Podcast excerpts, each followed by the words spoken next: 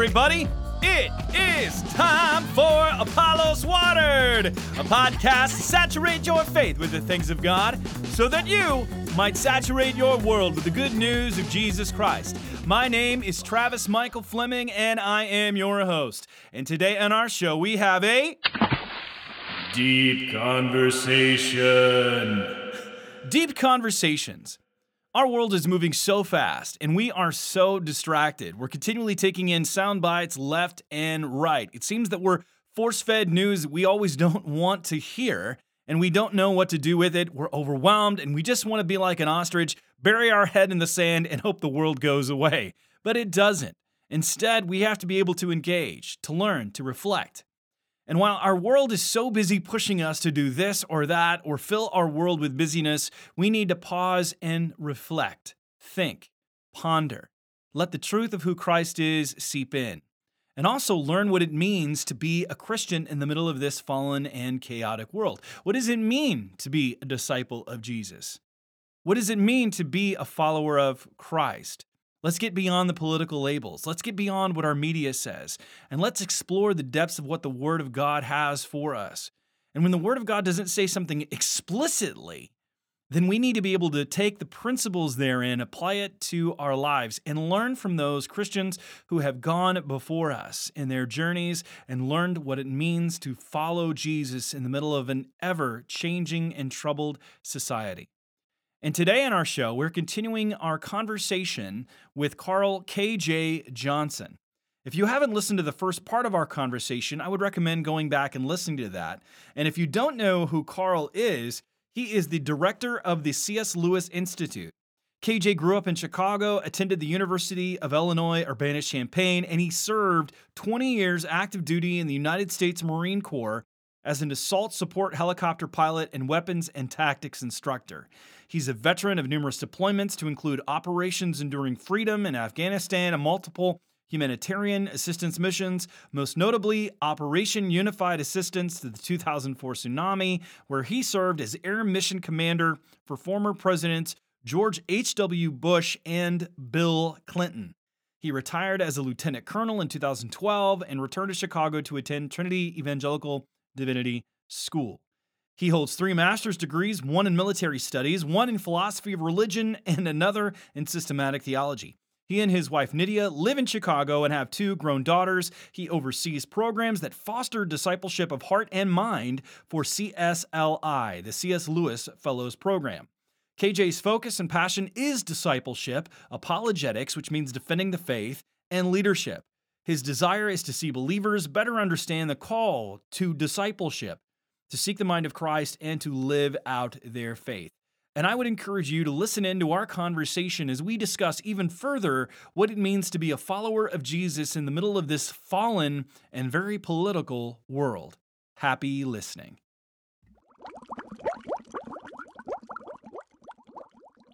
Okay, so uh, taking this in a slightly different tactic because we're talking about discipleship and we're seeing our nation becoming increasingly diverse. I mean, it's it's diverse. We've eh, we've all seen the headlines. We've seen a lot of the different racial tensions. We've seen mm. A lot of uh, confusion and division, even within the evangelical body, on how to to talk about a lot of these issues. And what I don't think, though, many people realize is that most evangelicals worldwide are not in the United States and they are not white evangelicals. Evangelicalism is so much bigger than just the United States. But we're talking about discipleship, and and I I was uh, confronted with a someone told me about a podcast where they had two American evangelicals and two British evangelicals, and they were going back and forth and talking about discipleship. They're talking about culture, but one of the things the British guys said is in America, you guys have at least political power, and we don't. And that changes ways of how you go about discipleship. I mean, do you think that's true or do you not think that's true? And how do we view discipleship differently as our culture is going to inevitably change? Um, how, how do we do that? Because for many of us, we're trying to hold on to the political idea. Yes, we want to do good through politics, and yet we're frustrated but when do we say we're in Babylon? And and I'm not just talking about America. I'm just talking about this fallen world in which we live that is hostile to the gospel. And when, wh- how do we disciple between those two things and these constant tensions that we see going on today? You got any thoughts on that? Oh yeah, we got another hour. yeah, we do. We can divide this up, so we're all good. um, wow, that's a. I think that's a very poignant observation. Um, and I think it. Yeah, it's not unique to to the United States, but I do think uh, we do have uh, maybe an acute form of it right now. Um, I like something David French had said, and right there, you know, maybe half the audience will write me off for you know naming some of. Well, if he, they know who he po- is, they even they know, who he is. Yes, he made a comment that we have confused religious influence with religious power, and um, I what think you, that. What do you does, mean by that? Uh, I'll unpack it. Uh, I think okay. that has driven a lot of our posture right now, and we are losing religious or uh, I'm sorry, not religious power, religious freedoms. In, confusing religious influence with religious freedoms, and uh, we are losing influence because the culture is becoming more secular. We do live in a pluralistic nation uh, by design, I might add, e pluribus unum, uh, which mm-hmm. means there is no compulsion in religion, and you are free to worship or not worship according to your conscience and conviction. Um, but we are entering an era where we have so many non-Christians, and so our influence is waning. And I, am seeing a posture being taken up by some American Christians that that's a, an infringement on religious freedoms. Uh, when we rally, we really haven't lost any, you know, with save for some challenges here or there, we haven't lost that. And so in that case, I think that puts us in a bit of a a defensive mode, and it affects our discipleship. And I think um, we have been sort of a hegemonic force because this has been a predominantly um, Christianized nation um, because the, the, sort of the default setting has been Protestant Christianity in the United States for so long that we're used to making um, cultural references. I remember, you know, growing up, when you know, and I think you're about the same age as me. Growing up, even if you weren't a Christian, you probably went to Sunday school at some point in your life. We're now post-Christian, and we don't see that at all. Um, uh, so I think that has affected our discipleship, at least for white evangelicals in the, in a bit. Um, that there's a bit of a defensive posture that we we've taken um, because we are we're used to culture being one way, and I I think that has uh, led a little bit to a fortress mentality at times to um, the way we reach out to other people. And so I think sometimes there are swaths of Christian Christians who are not reaching out or have a, have trouble reaching out because of either political differences, cultural differences, and they're focusing. They're taking the eye off the ball. Is what I, I guess I'm trying to say here. They're focusing on on uh, the less the, the emphasis is on the wrong syllable, if that makes sense. Yeah. No, I agree. It's just what is the solution as we're going on because I'm seeing such a shift that's going on politically right now, and eh, I, I'm amazed at just the vitriol that I see online, and people are in black and white. There, there is no gray. Um, there is no difference, and people yeah. force you into one category or another. But I keep thinking to myself, and I've talked to some others about this: when do we really realize that we are in Babylon? I mean, just like Daniel was obviously in ba- Babylon, and Daniel, I mean, he's forced to go there. He's forced to adopt a pagan name. He's forced to go to a pagan seminary. He's forced to learn pagan history. He's forced mm-hmm. to I mean, to be castrated in essence. And how do we, uh, but yet he succeeded in propagating his faith. And I think that with us, I, I, I think that our discipleship is shifting. And in many ways, I think from a, I hate to say a political, but more of a social standpoint, because of the close alignment that many have had with certain aspects of certain political parties, it's caused other people to be you know persona non grata. You're you're not allowed to even be in the conversation anymore because you've supported such and such a, a politician. I mean how do we go about discipleship in a culture like that where we already feel many many have said they feel marginalized they feel lost they they may not agree and, and of course in america it's about trump and then they stop they say i don't like trump but yet i've liked a lot of his policies that he's done. I just wish he would shut up and stop tweeting and how do we Christians do that? I mean, what's what are your thoughts? Yeah, well, okay, so you I eh, you probably tell my previous answer I was dancing there a little bit because I'm trying not to cut anybody's nose off, so to speak. But I'm Got glad it. you went there. It's, it is these it is some of these political alignments that are causing that are obstacles to us living out our faith. Far too often we are interpreting our theology through our through our politics rather than the other way around, despite the fact that we keep saying the contrary. And I mm. understand why people may have voted the way they did. And I'm talking in this case in both directions. I can understand why people felt compelled to vote for Trump and why people felt compelled not to vote for Trump. And I don't think we should violate our conscience in those regards. But I do think we have to see, I think you said it right. We are exiles and we should not be too at home in either party. And it's too easy to cast stones and vilify the other. And I think one of the implications or one of the, the downstream effects of this to our discipleship is that we are looking at too many too many others as the other and this idea of loving our neighbor is we're starting to draw uh, lines that are a little too thick and i've had a number of dialogues with people and i talk with people on both sides of the spectrum and the you're right there's anger there's vitriol i listened to one person saying things like well we've got to eradicate this ideology it's like well, how are you going to eradicate that? That sounds a little bit harsh, don't you think? Obviously, combat it, try to try to make its influence wane, but you're never going to eradicate these things, not on this side of glory. But we're getting far too absolutist and far too, you know, it's the great separation, you know, the, the, the great sort that's happening, you know, across the United States where people are starting to live in enclaves and live in echo chambers. And um, there's also, you know, in growing talk of things like martial law and secession and all that. I mean, the, I've heard one term thrown out there is the Great Divorce. Can mm. we cons- can we live live as two separate Americas? And that is dividing the church right down the middle. And so I know with our community, one of the prayers I've been putting forth with our fellows is pray that politics and division uh, and, and polarization and race and all of these issues don't divide the church.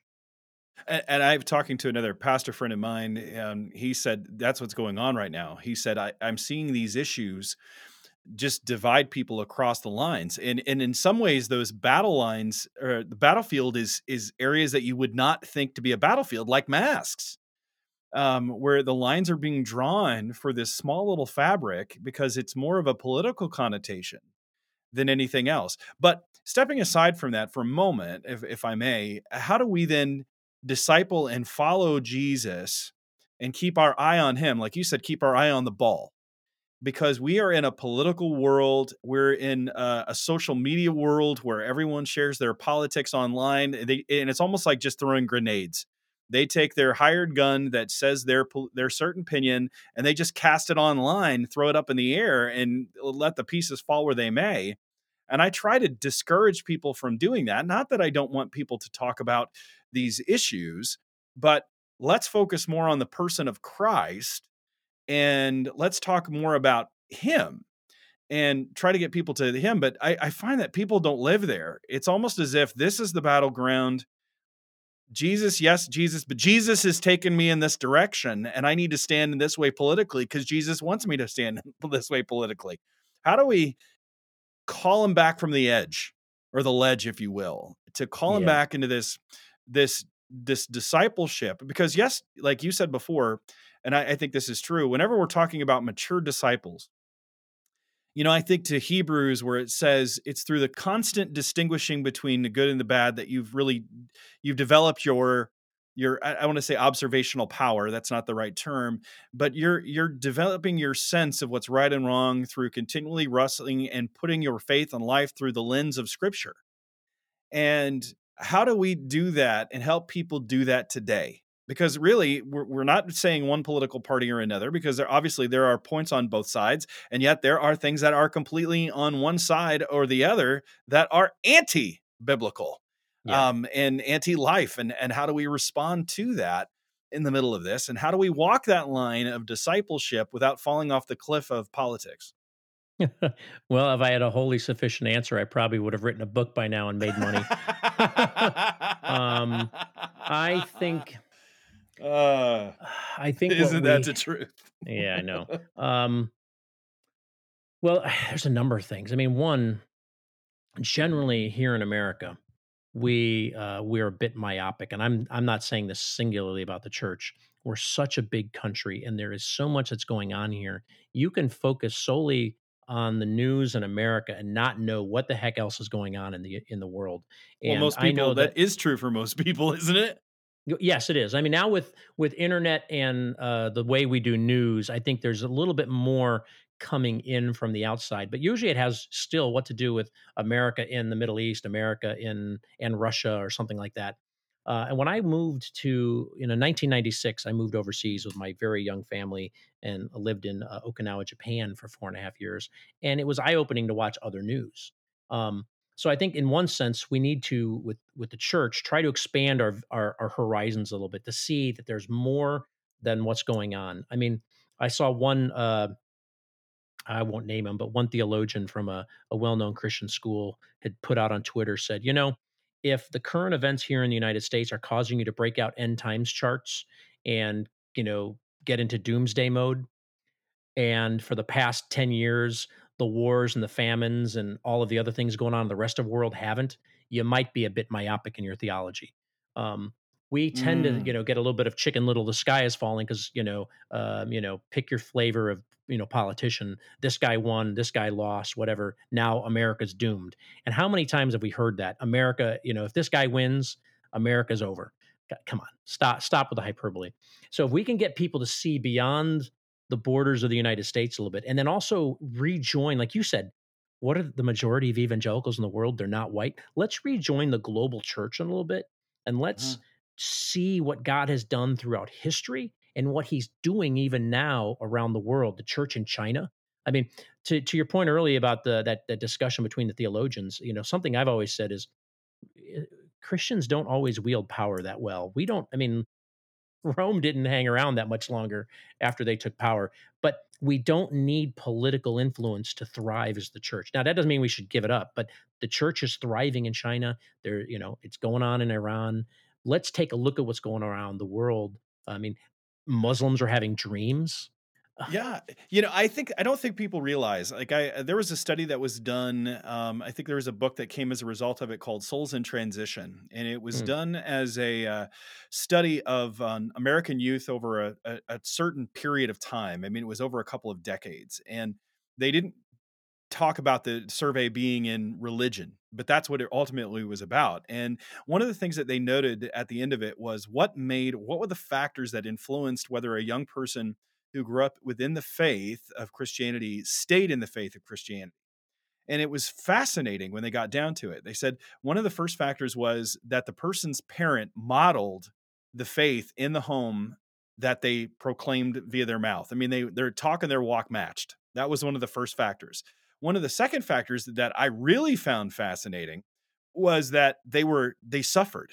If that youth suffered for their faith, they were more likely to stay in the faith because of it. Now that seems counterintuitive as a parent. You want to protect them, you don't want the world to get into them, but yet it's through that very vehicle of suffering that their faith is solidified. And then the, one of the third factors was that another adult outside of the family reaffirmed what the parents said and they kind of took a vested interest in that kid. But uh, there were several other things that played out. It's an excellent book called Souls in Transition. But one of the things that I I see, and I think a lot of the people forget, is that it's through the blood of the martyrs is you know the seed of the church. It's through our suffering that we're purified, that we're made more like Jesus. And I think we have an allergy to suffering. I mean, it's like peanuts, you know. you take oh, in a oh, peanut we, and we, it blows up that amen to that and that, that was the point of, of those three points that really resonated with me because we see this on a microcosm in our program so the cs lewis fellows program one year program right the more i studied this program under my mentor who's the guy who designed it um, it is more thoroughly biblical the more i get into it and the application process itself is designed to force you to count the cost and make a commitment and at the beginning of the program, you sign a covenant. And in that covenant is that you're going to do everything in the program because you enter into a covenantal relationship, not only with us, the Institute, but with one another. And part of it is we make it a, a high enough commitment that it's going to involve sacrifice. That's the other part suffering and sacrifice. Sometimes we'll suffer if we think the payoff is there, but we're not always willing to sacrifice certain things. And I think those two are, are closely related. There's a, a um, not exactly the same, but they're, they're bound. And one of the problems many times people have in our program is we live in what I call a culture of casual commitment and mm. we're far too comfortable and making the small sacrifice of well i'm not going to be binge watching as much netflix this month because i've got to read this book and those sorts of things and so this is just a small drop in the bucket of what you're describing but we become so comfortable and it goes back to why in your accountability question why i purposely said it's inconvenient we don't like to be inconvenienced and you know i used to read that story of the good samaritan and think about those religious guys walking by the guy in the road going what a bunch of but the more I think about it, that's me. I don't want to stop and I don't want to be inconvenienced. How many times have I really stopped for that guy in the street? I gave him a dollar to keep walking just so I didn't have to be stopped in my own schedule and convenience. How many times I stopped to actually talk to him? And I've tried to humanize those interactions more and more, um, but we don't like the loss of comfort. We don't want to suffer, and our levels of suffering are small and minute and, and minuscule compared mm-hmm. to what we see in the rest of the world. Our suffering is my schedule got thrown off today and I missed an appointment. I missed the bus. You know, at our church, because we had so many different people from different parts of the world, we had one young man who had been a lawyer in uh, Congo. And he's sharing his story with me. And he had written, uh, along with two other lawyers, an article. And it was uh, calling out the injustice of the abuse of the diamond mine workers that were children. And some of the government didn't like that very much. So they had one of them executed. They found him and executed him. The other guy fled for his life and had to go to the country. Well, my friend was captured mm. and he was tortured for three days.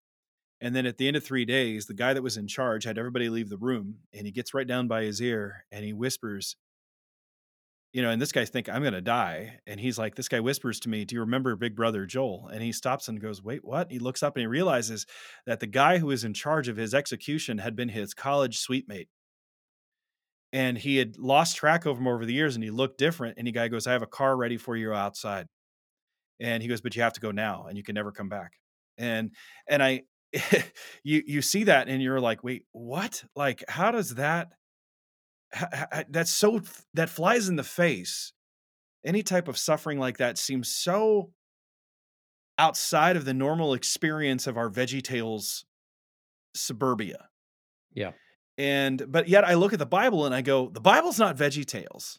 Um, the the Bible is is not G rated.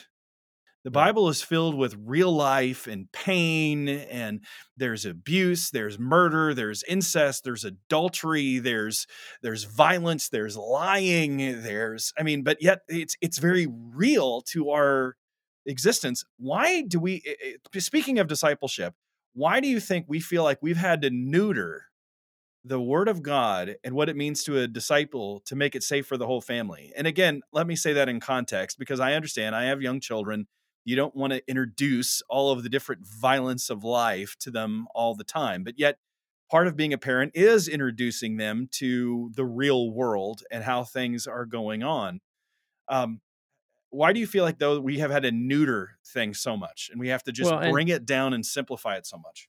Well, let's be honest, they're getting that stuff now anyways with some of their video games. Done, mm-hmm. you know, you can watch some all these movies. I mean, there's even stuff in these, you know, we talked about Marvel movies at the beginning. There's even stuff in Marvel movies that are, you know, can be a bit brutal. Yeah. You know, uh, yeah, yeah, you know, spoiler alert: Black Widow dies. okay, that's rough. You have to deal with death of these beloved characters. Um, she dies. Sorry, I couldn't help myself. I couldn't help myself. I had to do it. Anyways, um, oh, you threw you just threw my train of thought off. Um, but you know, one of the uh, one of the other things about these kind, you know, obviously we we don't go out and seek this kind of suffering; it comes to us. But one of the byproducts of this kind of suffering and these experiences eh, that we go together as a church is it builds the community. You know, think back to your own history, whether you were on a high school football team or some, you know, something like that, where you went through some experience. If you went on a teen missions trip, those experiences that you go through, those hardships, bond you closer together. And mm-hmm. even if you didn't do it with me, if you did a teen challenge mission one year to Guatemala, you know, and I went on the same trip the next year, and then you heard I did it, there's an instant bond. Oh, you did it. The oh, I did the year prior. Did you guys go here? Did you do that? And there's something about that, and I think we need more of that in our church today. And so that's what we, you know, I, I like to say the guys in our fellows programs, they grow really closely together because it's a year of sacrifice. I go back to my time in the Marine Corps, the people I went through officers candidate school, which is boot camp for officers. You know, those guys I've got a lifelong bond with. We need more of those experience, whether it's downright suffering or just hardships and inconvenience. You know, I talked to it. I, I, mean, just to continue that train of thought, I talked to a guy who's the president of a fraternity when he was in college, and and he he I, I asked him. I said when he was telling me about what he had to go through through his initiation, and I thought well, that's horrific. And and and then he told me he became the president of the fraternity, and I said, did you do the same thing? to the very you know the new people coming in he goes of course i did yes he and, did and he said it's because you know it brought that camaraderie. It brought that that sense of being. And I'm not saying that we try to recreate hazing in the church or or that type of initiation what to get are you in. saying, Travis? Is this is this Apollos Watered thing involve waterboarding? no, it does not. In any I'm way. on to you. so so we're, but we're talking about discipleship and it is interesting to me that you mentioned that suffering how though do we get that in a culture today and this is i guess where we're we're, we're figuring out all the problems within the christian world right now kj because i'm looking at this going all right how do we then solve some of these issues because we're distracted we have so many things competing for our time and i know that talking with many uh, like you were talking about before when you travel that's the sheer that that cures you of a lot of your cultural issues and your blind spots. It it, it really the uh, I, I, was talking with uh, jackson wu on the show and he mentions when we learn about different cultures it increases our cultural mirrors. And he said if you ever see a truck and they add those bigger mirrors on the side of it so they can see further behind when we interca- interact with different cultures, it really, though, changes our viewpoint and helps us to see that our culture is not everything in the world, that there's a lot that our culture misses. And yet I see that we're distracted. I see that it's becoming epidemic, not just in the United States and in the West, but even in other cultures. When I travel to Uganda or Liberia or different parts of Africa, you're seeing more and more people with cell phones and they have they could live in a hut and not joking. I, I, I hiked up a, a mountain in Uganda to go visit a family who lived in a hut, and they have their little solar uh, power eh, panel out there, and it's plugged in to their cell phone. so I'm sitting there going, this is not just an issue in the United States and in the West. This is across the board that we are a distracted culture. And yet we're called to make disciples, and pastors are trying to make these, these calls. How do I get them in the door? And how do I compete when they are they have another million things. I mean, even with COVID, I talked to a lot of churches that were suffering because people were saying, I don't need to tune into so and so church. I can tune into this pastor now. Mm-hmm. How do how do we how do we counteract that, or what do we do in response to that?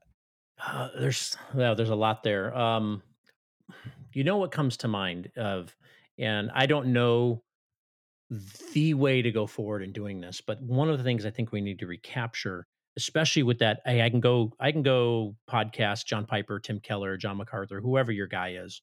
Yeah. Um, Apollos Watered. Apollos Watered. yeah, sorry. Yeah, that was a that was a given. Well, that's because you. I'm assuming that because you're listening to this right now. Um, you started here as your plumb line. you can only um, go up. You can only go up from here, brother. oh my goodness. Um, it's too bad you're no fun. Um, oh, that's um, good. But one of the things that those people, including Apollos Watered, is can't be there in person. Sit with you when your mother has died, uh, your child gets diagnosed with cancer, and um, I think we talked about this once before as we were getting to know each other. Uh, that you know Lyle Dorsett, old Wheaton mm-hmm. College prof. Yeah. Uh, who's who? Well, just Beeson. retired, but from Beeson. Yeah. Um, I sat down with him one day over lunch. We were sitting in downtown Wheaton. He was in town for a conference we were doing, and I was lamenting some of these sorts of things. And you know, he's got that old grav- gravelly voice, and he just said, "KJ, we've stopped being shepherds." And I'm like, "Oh, that's so true." We mm. need to recap, and that that's what these podcast folks cannot do. Um, we they can't shepherd you. You're right. And we You're need right. to recapture that element, uh, that component of the pastor as shepherd. And I, will be honest, uh, my time in the Marine Corps, like I haven't been honest up till this point. I hate people who say that. I just did it. Um, I, in my 20 years in the Marine Corps, I moved around and I did the math at one point. I think it was like 14 churches I'd been a part of because I just kept moving. And so I, um, I got to be in, in all shapes, sizes, and flavors. And uh, I remember we went when we lived in Northern Virginia, and this is while I was in the discipleship program. And I think this is one of those moments where God was instructing me. Is we we ended up settling on a church because by this time we learned to church shop and do it fast because I was like, we're not here that long. We got to get plugged in and get settled. So we can't spend a year searching. Um, and we settled on a church where the preacher, his preaching was mediocre, if you want to go and put it on a scale but the community there was one of the most vibrant, loving communities I've ever seen. I wish I could replicate it in churches across the United States. And that really that really set a tone for me. And I remember telling my wife going, you know, from here on out that you know, I'll take that all day long. I'll take a guy who's a mediocre preacher, but that he is there for you that he will be at your house at midnight if you need him and the community is a part of that as well because we had a, a, a, number of situations in that church that just got really crazy and the way the church came around the hurting people was amazing. I'll take that all day long and i think that makes up for any deficiency in the guy's preaching you know and in this case I, we're talking style points no no I, I agree and and that was one of the fortunate things god allowed me to be a part of a church where the leadership was all about shepherding. And I'd never been in a church that was quite like that. I mean, we knew about shepherding, but these guys were shepherds de jour. I mean, I, have seen them sacrifice, I'd seen them, they would be there for people, constantly checking in and wanting to make sure people were okay. And you don't see that too much anymore. And this church, would would get into the mega church. I mean, it's a multi-site now, and there's probably around 1,600 people that go but yet they still break it down where people are trying you know they're trying to help you shepherd the the people that are there but you don't see that emphasis that much anymore i mean you do with some of the older people in the smaller churches where they had the pastor that was there doing the hospital visits but yet i know one church that i had talked to uh, a while back where they have a shepherding team but it's separate from the pastoral staff and i thought well what then is the pastoral staff doing mm-hmm. I, i'm um, you know, they want you to be much more specialized, and and in our increasingly uh, internet community, you're even seeing now internet pastors. And I thought, well, how do you shepherd online? I mean, yes, you can. Th- there is something about being in someone's presence, and it's different than Zoom. You know, I think of Second John, where John writes, "I've written to you enough in paper and ink, and I long you see to see you face to face." And he's not talking about Zoom or FaceTime. Um, he's talking about being there in a corporal sense. And yes, I know people are trying to do the best that they can with what they have right now. And I want to give grace to that in so many ways. But I do think that we need to get back to shepherding people. And it is hard though. How do you, which people do you shepherd? Um, because we have new people coming in all the time. They want to, many want to remain anonymous. And yeah. you, you, you have to be very careful in how you shepherd, when you shepherd, how you enter into that relationship and what is that shepherding relationship like but what's the difference uh, let me ask you this what's the difference between shepherding and discipleship um, well i think it's it would be a component and it's a unique component of uh of discipleship for those in those positions particularly pastors but i don't think it has to be only pastors.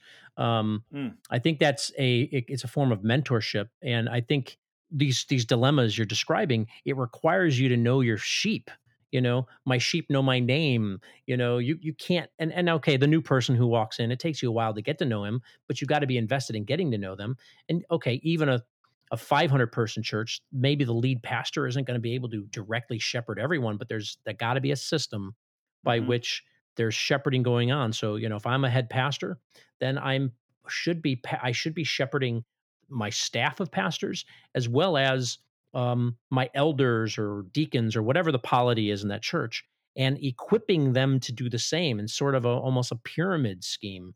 And you know there should be some setup there. Did you just call discipleship a pyramid scheme? I just figured it was the easiest point of reference. The other one, That's which I've learned, is illustration you can.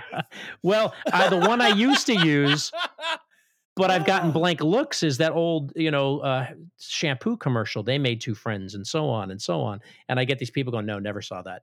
Uh, so I don't know but, what you're talking about. see, I dated myself right there.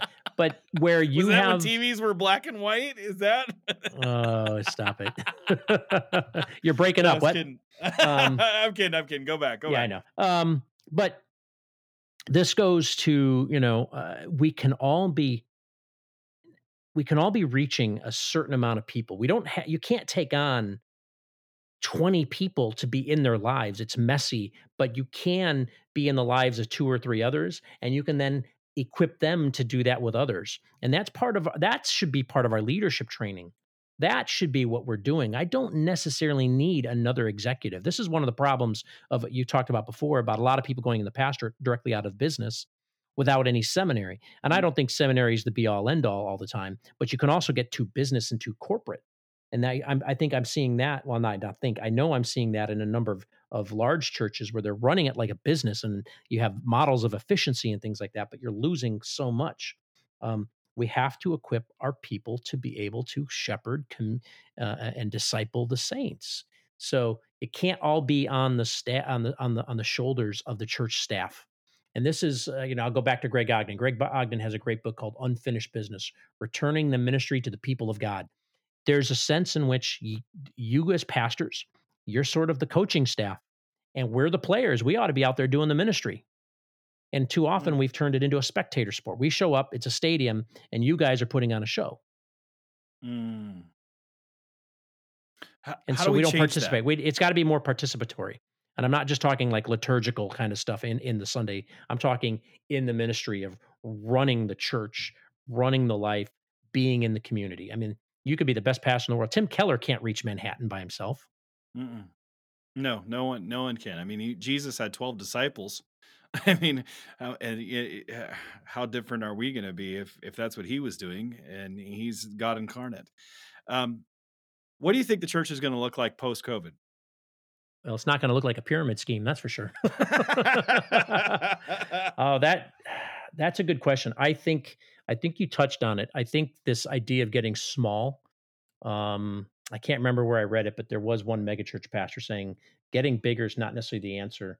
Um, we're all looking to get smaller, even without giving up the size of the megachurch. There's one large church in Chicago that during this COVID time created an initiative called Scattered but Gathered. And they were encouraging folks. One of the things they said was, you know, the church hasn't closed just because we're not meeting on Sundays. We're still doing church. They've encouraged folks in safe numbers, you know, and it's all been driven by where we are in health wise of getting together in groups on Sunday mornings and watching the service together as a, you know little micro this is my phrasing but little micro groups of the communion of the saints and it's actually building up new communities within the, within the church you know this is kind of that suffering and sacrifice i talked about before even though this is on the you know on a smaller end of the scale um but we can't be together in church um they're together in in a living room and there's one gal i know who she goes to this church and she was telling me about it it's like every week we're trying to have people over for this. There have been a few people that live in our neighborhood that went to our church that I never would have seen or talked to on Sunday, and they're coming to our house because they live nearby, and I'm getting to know them in new ways. So I mm. think something along those lines. Um, you know, again, the cynic in me is going to go. We are a forgetful people, and give us a give us a couple years, and we'll be right back to where we were, and we'll yeah. be taking church for granted, and we'll be showing up late again. You know, waiting till the you know we're halfway through the worship songs to show up, and bolting out the door as soon as the preaching is over. Um, but I hope that's not the case. I hope we can capture this we miss being together sort of thing. Mm. And not out of a paranoid, the church, or the state is trying to shut us down motive, but a I missed you guys. I love you. I want to be with you kind of thing. How do you think discipleship is going to look post COVID? Well, I'm hoping that we'll see uh, more genuine discipleship in the sense. I hope that the isolation and the disconnectedness will drive us into more of that connectedness and community that you know i've talked to a number of introverts and said you know this is too much even for me. Um, but like so one of the one of the commitments we've always had with our program is that we are committed uh, and convicted to do all of this in person. Uh, we don't we've had people going well i live in california and we don't have a program by me. Can i do it you know by distance? And we always say no. And that's one reason why we grew. We were in dc for 35 years before we started growing outside DC um, and you know plant places like here in Chicago and Atlanta and other places because we're committed to the in-person stuff. Now, of course, we have adjusted for the for the circumstances, but we meet in person where we can when we can, and uh, we're going to go right back to that. And I feel like I'm going to have less of a hard time explaining why we do that now. And I hope that that is captured by churches where people will not forsake the gathering together and and and and lean more heavily into that and capitalize on that. So, but they got it. They but they can't fall back on the same program mindsets, you know. Mm. Uh, and churches have been able to do some of their programs. They can continue their Zoom stuff. I don't. I think they're going to see that doesn't have the same stickiness to it. Yeah, I, I agree. I mean, I don't think. I, I do wonder how many people though are going to come back right away because I think some people are have gotten comfortable. I mean, it doesn't take too long to yeah. develop a habit, and I can sleep in, I can tune it in, but it to me it's just a matter of time before you cool off. You know, it's just to me it's taking the log out of the fire, uh, metaphor uh, illustration where you take it out and it's eventually going to cool. You need that body to keep you warm and to keep you spiritually hot. Uh, although with all the different technological advances and the fact that everything that we do now is tech. I mean, even the people that weren't tech, tech savvy, have had to be or had to learn to be to to in order to survive whether it's zoom whether it's classroom stuff. I mean even a lot of older people that have been tech resistant because they're completely isolated have had to learn mm-hmm. how to to do a lot of this stuff. So it's it's become such a necessary i don't want to say an evil um, but it's become even more integral to our society where i it, to to pull it away is is just not in the cards unless you're amish. And even amish people are using cell phones. yeah. Um, having grown up in a community where there were a lot of Amish around us, um, you know, I, I, see that I'm still astonished when I see it. So I, I'm looking at discipleship now, going, all right, how do we change this? How do we what what is God trying to teach us through this? So th- that's one of the things that I haven't heard a lot of people talk about. When I, I'd seen a lot of pastors right when COVID hit, they're they're God is with it, God is with you, God is with you, you know, hold my hand, basically but I, I saw very few pastors or heard very few pastors say what they thought God was doing through COVID.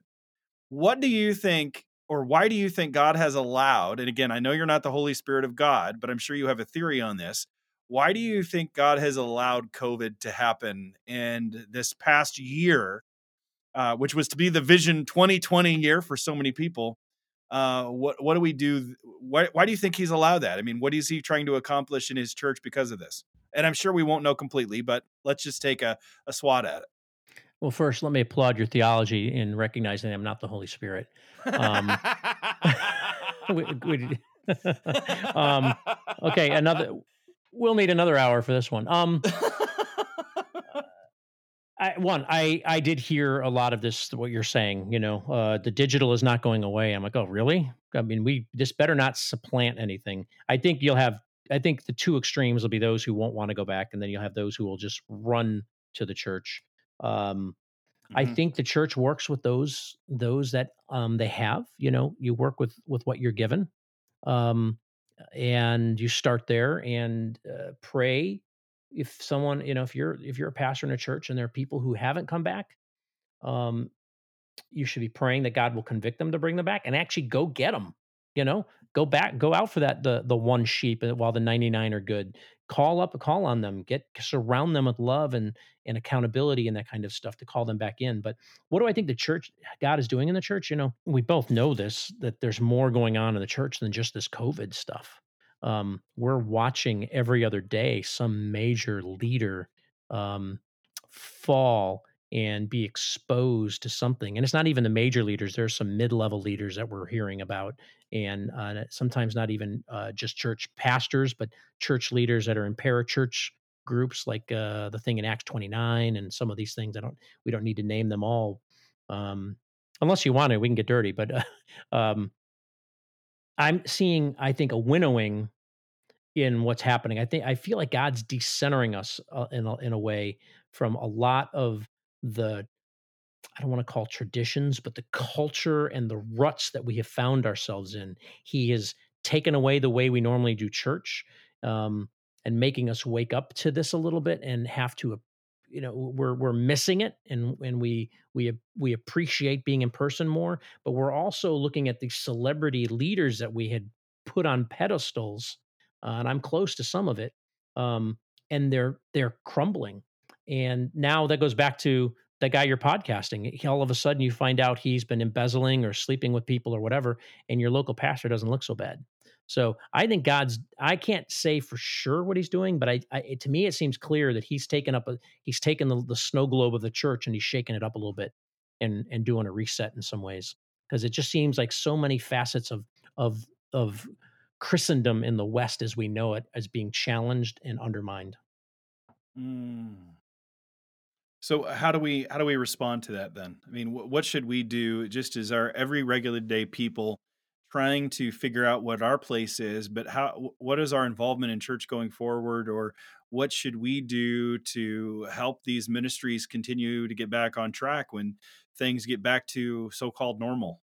Yeah. Well, I think one of the first things we do is we fall flat on our faces and and and cry out. And I think there's there's there's there's room for a lot of lament right now, uh, whether it is um, falling to the altar of of politics um, or celebrity or things like that. I think there's there's room for a lot of lament and repentance right now.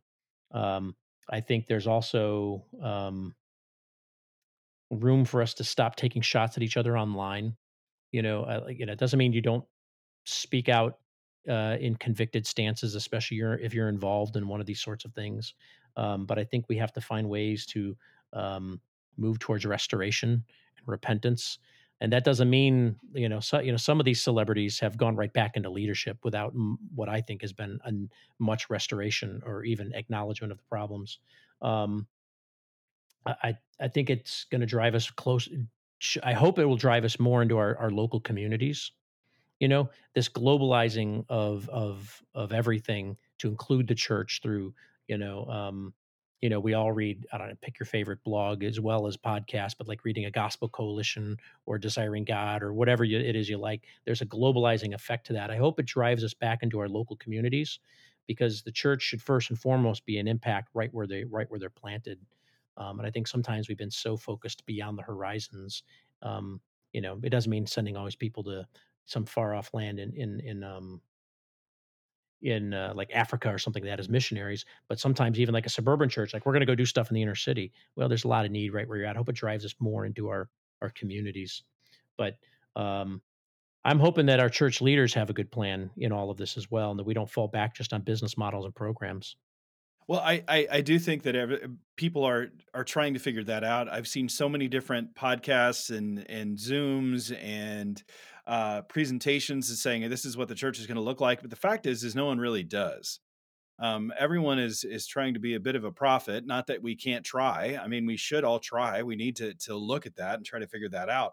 But I, I, I get increasingly frustrated because I see the church globally beginning to continue to rise and the numbers continue to rise. And I'm going to have Todd Johnson, Lord willing, on the show, who's the director for the Center for the Study of Global Christianity. He's the world's leading expert of on how many Christians there are in the world and where they're at, and it, it's pretty phenomenal. He was speaking at the Billy Graham Center last week, and and um, I'm I'm just excited to have him on the show.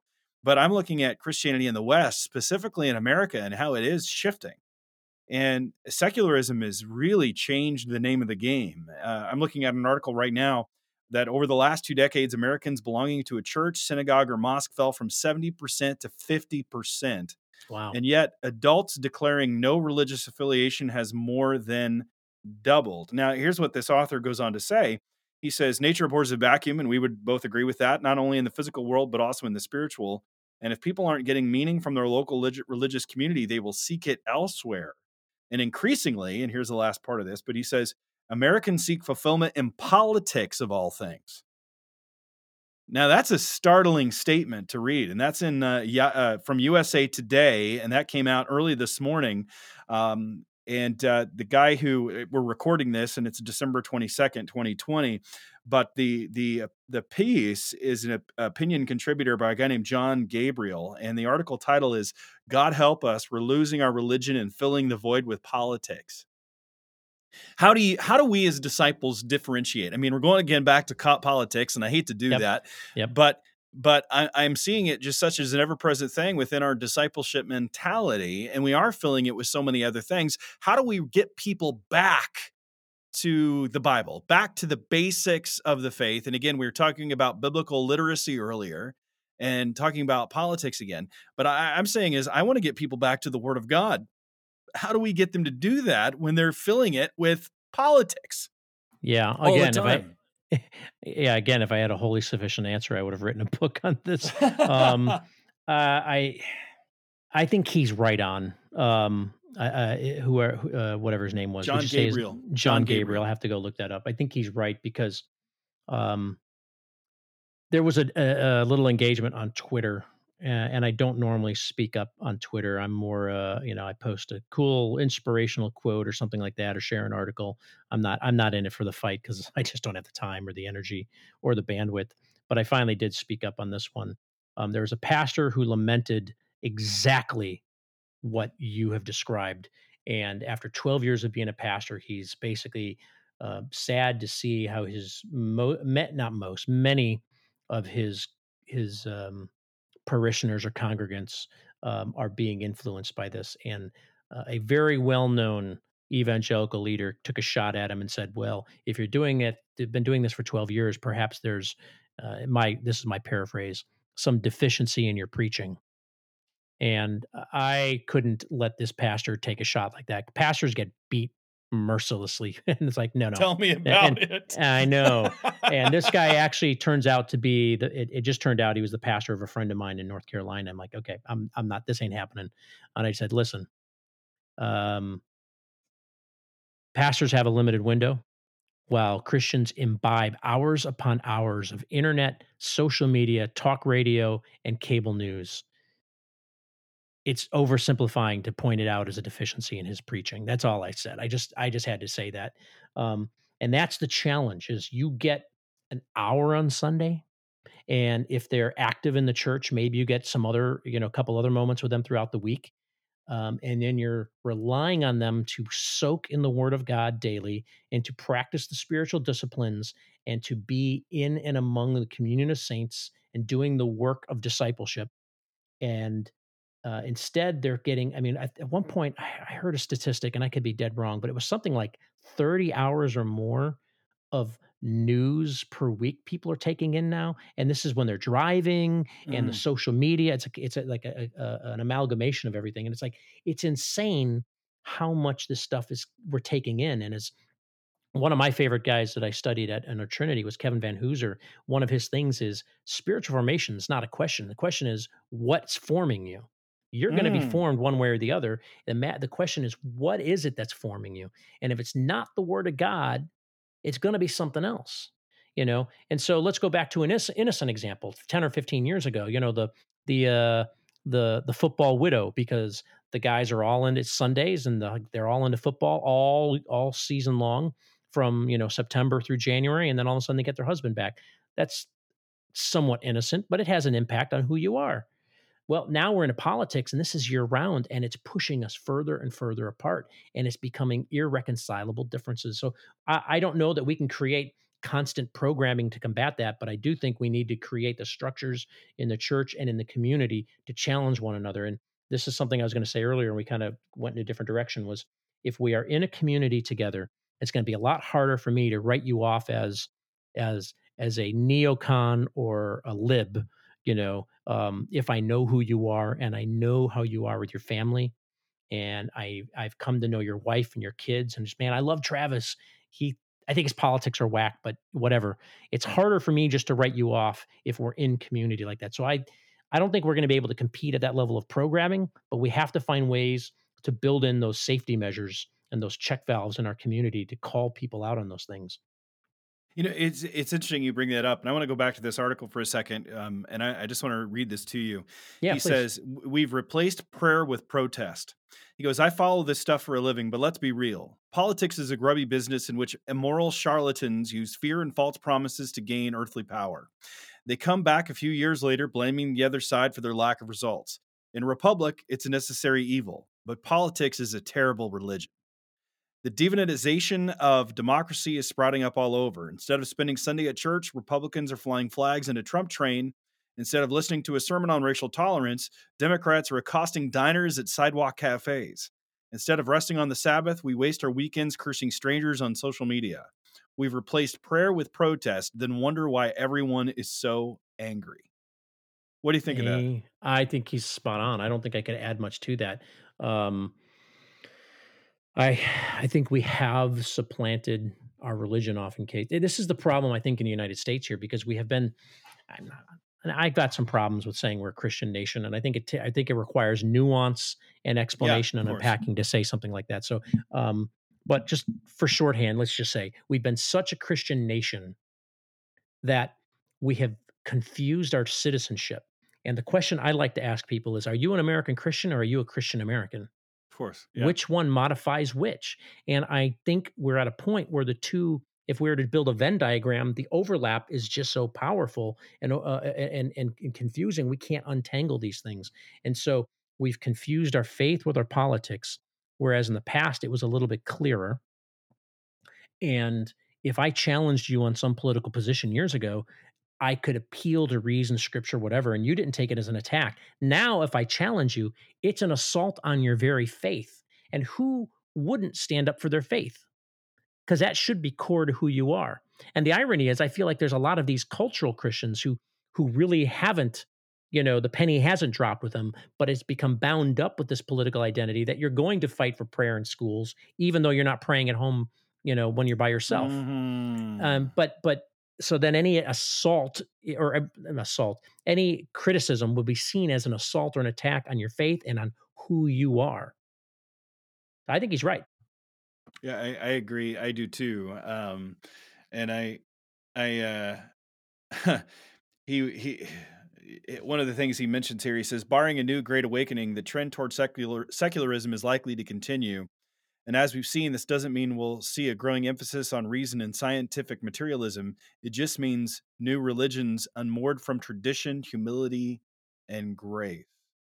And then he says in the next sentence, he says, Perhaps political religion isn't that new after all. The worship of power has been with us since the garden has remained and has remained just as destructive. And yet, yet it's easy to to say politics is evil, but yet at the same time, you see the as Christians, we are within a society where the purpose of government is to restrain the evil and to enable the good. And we, within a democratic republic, have the ability to speak out on these issues in order to preserve life or or one aspect of life. But yet, I think we're seeing a massive shift, and it's still trying to figure out what our involvement is within a faith. Now, I agree totally and wholeheartedly that our politics. I mean, protest has replaced prayer and you get the people where you have the gun violence occur and people like well we'll pray for them and you have people respond and say i'm tired of praying. It's time to do. And i i, I think sometimes we we have the tendency to think in these either or categories. Yes we are to pray. We're always to pray. God calls us to pray and prayer is a work but prayer should lead to action. Wouldn't you agree with that? Uh, yes i do. I do. I agree with that. I think uh, you can it's the old mantra you can fall off either side of the horse you know um, i think one of the problems in anything is a matter of emphasis and uh, over focusing on one side of things to the neglect of the other um, but mm. martyn lloyd-jones said the christian life is one of poise and balance and we've got to get it right and i don't think you're just called to sit back there um, you know, not everyone is supposed to be sort of a George Mueller and sit back and pray and let things come. That may be a specific rare calling. Most of us are called to some combination thereof. So I, I agree with that. Yeah, because I think my, my contention is is that is the more you pray about something, the more that your will is shaped into the will of God, and that makes you yep. want to act. And you find yourself saying the, you know, our Father, may it be in heaven as it is on earth, basically and it makes me want to bend to act to that that specific issue but i think people would say well that's what protest is and then i stop and i go well yes but we do not wrestle against flesh and blood but against the principalities powers and authorities in the heavenly realms. So how do we juxtapose those against one another? And that's i think the constant tension because you can pray all day but if you're not the william wilberforce who's out there actually trying to make a difference then then it's not eh, i don't want to say it's for naught but it could be that the very prayers that you have are helping that person become that to make that difference And I think that's where we get confused is we want to do it in either or. There's the prayer or there's the protest. Mm-hmm. And you don't see the two as a, a, a complementary thing. Um, and I think that's where we get into danger is we want to separate those categories. And I don't think that's what God has called us to do. I think that the two are go hand in hand. I mean, do you think do you think that's true or no? No, I think that I think that's right. I think um, the level of activity and things like that uh, are going to be uh, driven by your specific calling. Uh, not everyone is going to be a Bonhoeffer or a Wilberforce or a Martin Luther King, but we certainly ought to be willing to go in that route and be contributing to that in some way. You know, um, you know, maybe participating in a protest is something you do. You know, we got to you should be praying about it as well. I mean, I do like what uh, Oswald Chambers once said: "Is prayer is in preparation for the work. Prayer is the work. You got to start with that, work, yeah. but you can't finish there. Um, but we're not called to be passive and standing by. Uh, and I'm going to butcher it, but there was a quote uh, by Bonhoeffer I read recently that you know we're not called just to sit by and passively wait. We are called to get into action and obey. Um, and that is something is uh, you know we need to be obedient to that calling. Um, and there are so many problems in the world out there. You can't answer them all. There's another Oswald Chambers that you know the need is not the call. You do got to go to where you're called, but you're also supposed to go to where you're called. Uh, you're not supposed to just sit there in, in your prayer closet and and pray nonstop and do nothing. So I'm rambling on that, but that's a long way of no, saying yes. I agree. Good. Well, uh, KJ, just to to help people out here to finish this off, I mean, you're being involved with the C.S. Lewis Institute. Um, what then where are these programs at because i think there are some people saying hey i want to i want to get involved in something like this yeah. where, where are these located the, the cs lewis institute you mentioned that it started in dc you're in chicago and i think you mentioned there's a few more in different cities what cities across yeah. the united states are they available yeah well, and i was going to jokingly say you know the answer to the problems are participate in one of our programs um, but um, especially since we just went off on programs. That's exactly right. Um, think of it this way, though: the, oh, the institute. Oh, it's funny. We are trying to be a center of excellence on discipleship, and so, um, I mean, in our internal, I read one of our internal philosophy documents, a draft that was being put together years ago, uh, was that we consider ourselves a servant to the church. The idea is to build the church up, and we do that both at the corporate individual level and um, so these programs, the key one being the fellows programs, one year. Starting in January, we'll start taking applications. It's a tuition-free program, so I mean, there's not many of those out there. Um, and then the program starts in June, and it runs June to June. And we are in uh, 15 cities now, so I won't get them all off right now. Uh, I'm sure I'll leave a couple out, but the primary cities we're in, we're in Dallas, we're in Chicago, we're in Atlanta, we're in DC, um, we're in Seattle, we mm. are in Cincinnati. We are in Youngstown, Ohio. We're in um, right near Harrisburg, PA. We call it Central Central Pennsylvania. We're in Toronto. We're in Belfast, Northern Ireland. Um, and we're in Naples, Florida, uh, Greenville, South Carolina, Charlotte, North Carolina. So go to our website. You'll see the whole listing. I, I know I've left a couple off there, but the main thing that we're trying to do is build people up in Christ and equip them to go back into the church. So, pastors, if you're listening, this is a program where in some cities, uh, pastors have taken sort of, the, I'll call it the upper crust or the upper tier of those people who are growing and more mature and healthy, but you don't have time to tend to them. Send them in the program. They get built up. It's mere Christianity level theology. You can build uh, your denominational distinctives on top of that, and they're better equipped to help you do the work of ministry in the church. And you've, if nothing else, you've got another small group leader or you've potentially got someone who can be a good elder. There, there was one church in uh, in Ohio I know that was uh, sending anybody that came up to be an elder or deacon. They put them through the fellows program first because it's you're just outsourcing a little bit of this stuff and you can build on it. So that's just one way to build up your church. I know my vision in Chicago is that every Bible preaching church has two or three fellows in it, so we can continue to be a resource to the church. Is this uh, for men and women, or just for men, men or just for men women and women? It's okay. it's men and women. So yes, it's uh we we keep the settings, you know, men disciple men, women disciple women, but there are some mixed settings like when we listen to a lecture, like uh, I mentioned Kevin Vanhoozer, he comes in and teaches for us every year in Chicago. We all sit together in that, but we do our small groups and our mentoring gender specific.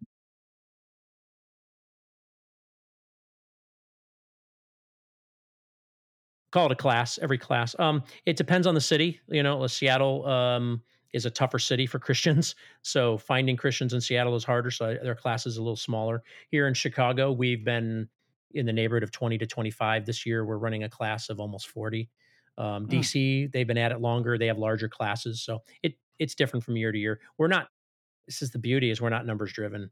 Uh, we have a little bit of a luxury not being a formal church that we can run a class large or small and it's very relational so it's a program but it's it's not the program it's the people and the relationships that you're you're uh, and the conditions we set.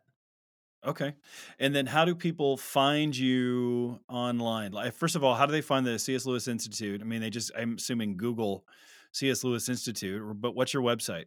Yeah it's it's, it's one long word www.cslewisinstitute.org and then you can find all the links to the fellows program and you can see all the cities listed. If folks want to find me they can find me on twitter. I'm at uh, kj7562 um, and they can connect with me that way or if they go on our website my email and uh, on the chicago page there's my email and contact information. Awesome. Awesome. Well i've had a lot of fun. This has been great. I looked yeah. up it was 14 minutes and now it's uh, a couple hours yeah, which is fine by me. I love this stuff. I love getting into good discussions and digging deep onto certain issues and picking people's brains. And excited what you're doing at the C.S. Lewis Institute. And uh, look for. I, I want to have you back on the show. Can you come back on the show? I would love to do it, and I've been listening to you, so I was I was excited about the um you know the Fast Five. I was wondering what you were going to ask me. yeah, I'm trying to change that up a little bit. We'll see what happens. But uh, sometimes those can take some pretty gruesome turns. but it's fun. You know, like you said, discipleship's all of life. And I want people to see the good and the bad, to get to know who we are and show what it means to be a real follower of Jesus. Amen so, to that. This so, is fun. Thanks for having me, Travis. Hey, not a problem, KJ. And uh, we'll we'll talk to you soon. Talk to you later, okay? Blessings, brother. That was my conversation with my friend KJ. I trust that you were blessed because of it and your faith was watered. Our goal in these conversations is to help you grow in your understanding and the depth of your relationship with Jesus. The Bible says that we're to work out our salvation with fear and trembling. Each generation, each individual has to know how to do that. As we wrestle with questions and things that we're confronted with on a daily basis that cause us to wonder what we are to do next. And it helps us continually abide in Christ and learn what it means to be a follower of Him because we know that we are dependent upon Him and we need His guidance as our world continues to change each and every day. I do hope that your faith was watered, and if you want to be watered even further, go back and listen to some of our other conversations because that will help you grow in your relationship and your understanding of Jesus. Again, I want to thank KJ for coming on the show. It was a delight to be able to talk with him and grow in my understanding of what it means to be a follower of Jesus. I trust that you benefited from our discussion as well. And I also wanted to let you know that this episode wouldn't be possible if it wasn't for our sponsor, Kathy Brothers of Keller Williams Innovate. If you're looking to buy or sell a home in the Chicagoland area, then she is the woman that you need to call. She comes with years of experience and loves people. She's attentive to your style and your specific needs. And I, I know that she does this because I am one of her clients. She is my agent. She helped us in ways that are just unbelievable. And I'm very grateful to all that she did for us, and I know that she can do the same for you as well. Because she sits with you, learns what you're looking for, and then matches you with the best options that are right for you. So I would recommend giving her a call or text today at 630 201 4664. Again, that is 630 201 4664. And then, once you get a hold of her, tell her that Travis sent you. Well, that's it for today, everybody. If this has helped you so that you can saturate your world, then hit that subscribe button, leave us a review, interact with us on our social media pages, and share this episode with other people. This is Travis Michael Fleming signing off from Apollos Watered. Stay watered, everybody.